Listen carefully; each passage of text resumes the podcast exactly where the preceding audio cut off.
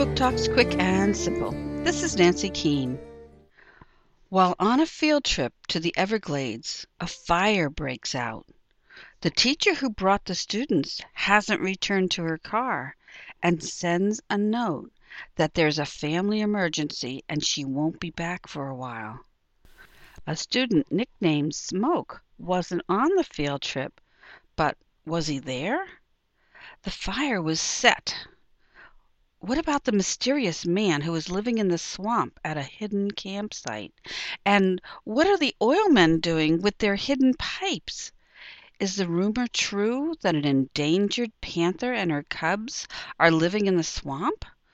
While Nick and his friend Marta are trying to connect the many strands of the mystery, Nick learns that his father has been injured in Iraq.